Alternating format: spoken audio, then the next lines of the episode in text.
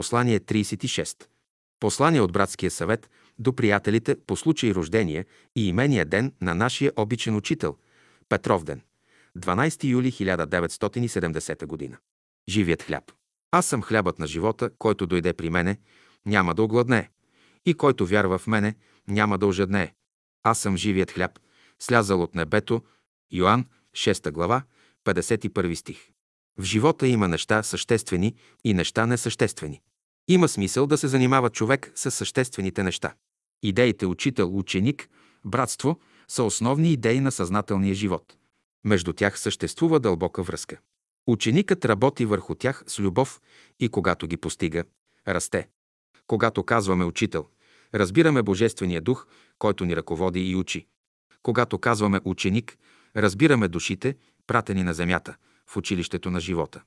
Когато казваме братство, разбираме душите, в които съзнателният живот е започнал. В братството тече великият живот. Той се изразява във вътрешна пълнота, красота, сила и свобода. Давид го нарича Дома Господен, а Христос – Дом, съграден върху канара. Братството е жив организъм. Павел казва, а вие, като живи камъни, зидате се на дом духовен. Братството е път, мистичен, вътрешен живот. То няма нищо общо с човешките организации. Дълбоки вътрешни закони управляват братството. Те са важни.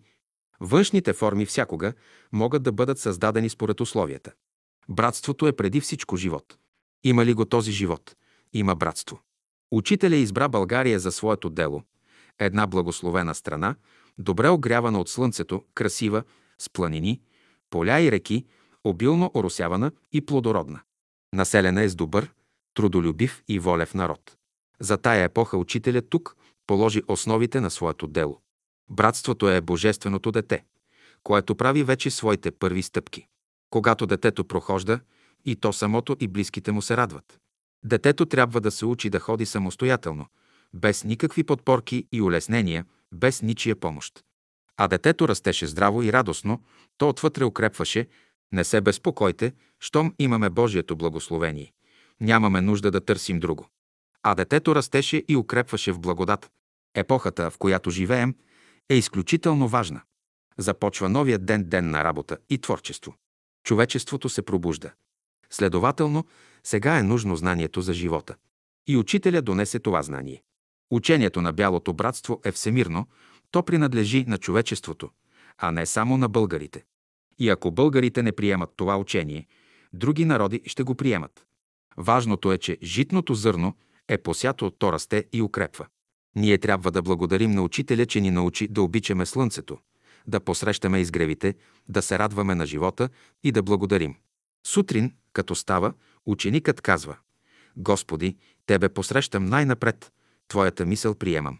Според своя вътрешен живот, ученикът може да се свърже с разумния свят и да поддържа връзката си с него. От човека излизат лъчи, това са неговите мисли, чувства и състояния. Те отиват далече. Това е онзи флуид, който ни привлича или отблъсква.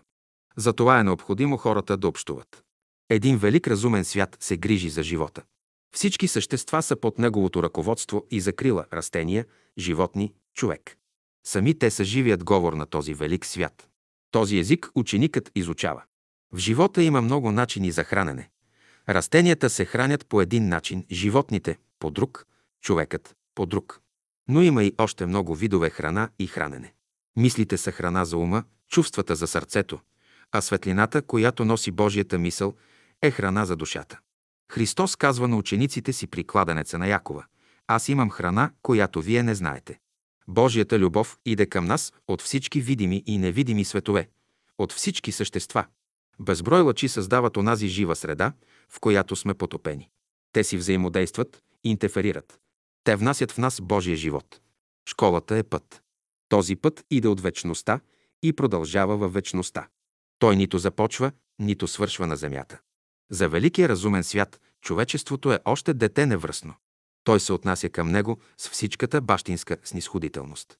Ученикът поддържа връзката си с Бога чрез постоянна вътрешна работа. Всяка мисъл, чувство и постъпка трябва да бъдат изработени според божественото учение.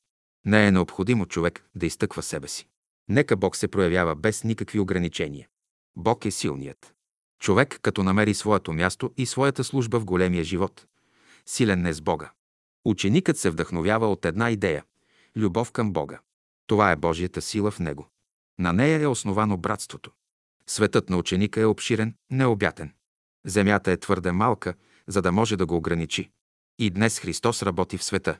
Бог е творческият дух, дух на мир и благодат. Той е който повдига човечеството. Той го води и пази. Има господар на живота. Има господар на планетата. Няма по-голямо безумие от това да се бори някой против него. Всеки добър, разумен човек, всеки творец, в която и област на живота да работи, може да каже като Христа «Аз съм живият хляб, слязал от небето». В него Христос живее. Работете не за храна, която се разваля, но за храна, която трае в живот вечен, която Син човечески ще ви даде. Днес Христос работи в света с множеството свои ангели. Христос изцелява и сега, както в миналото. Той е център на лъчи, които носят живота.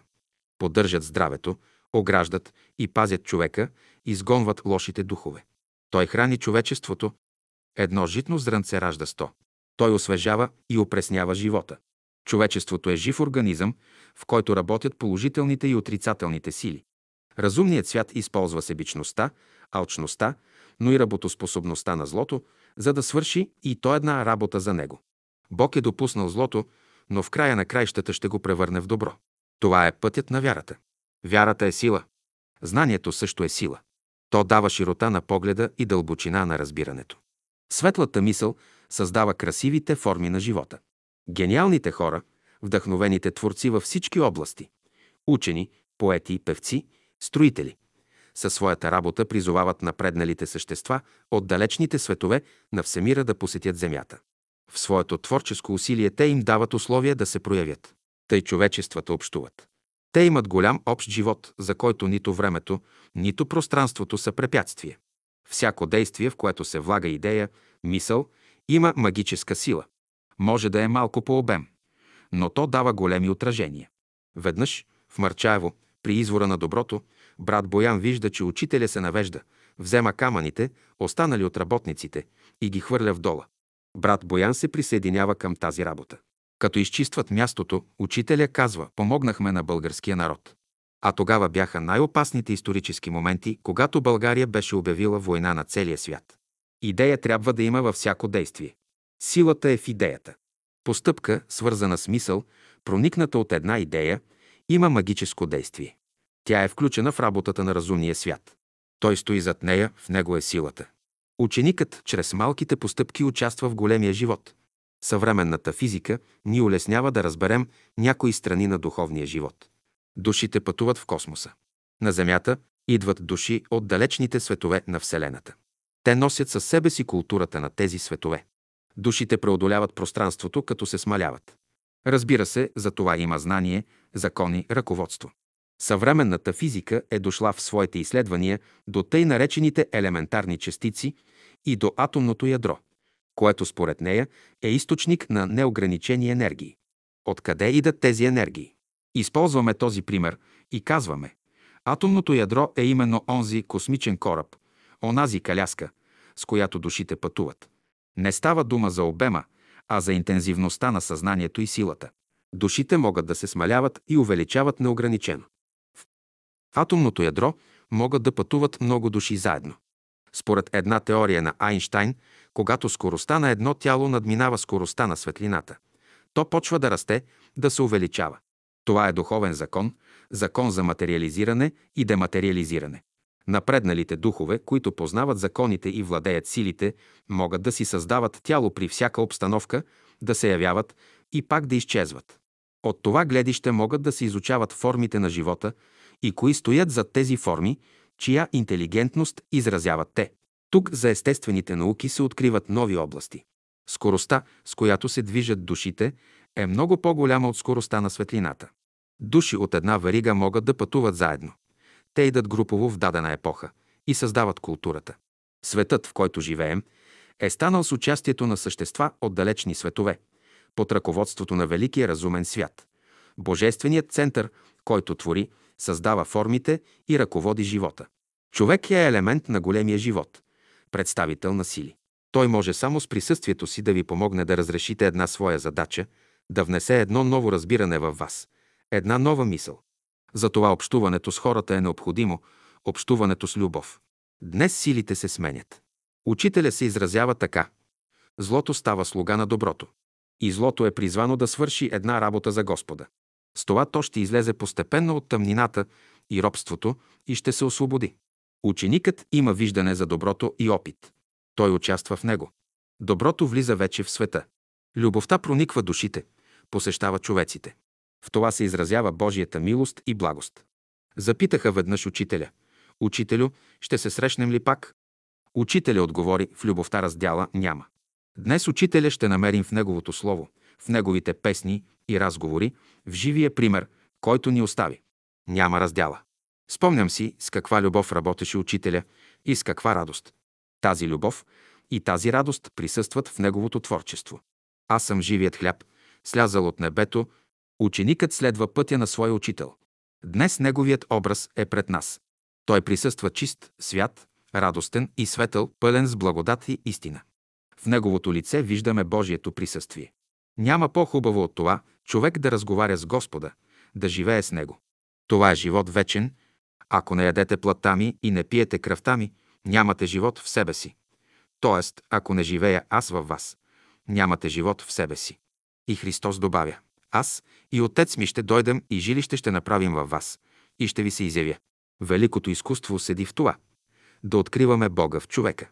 София, юли 1970 година.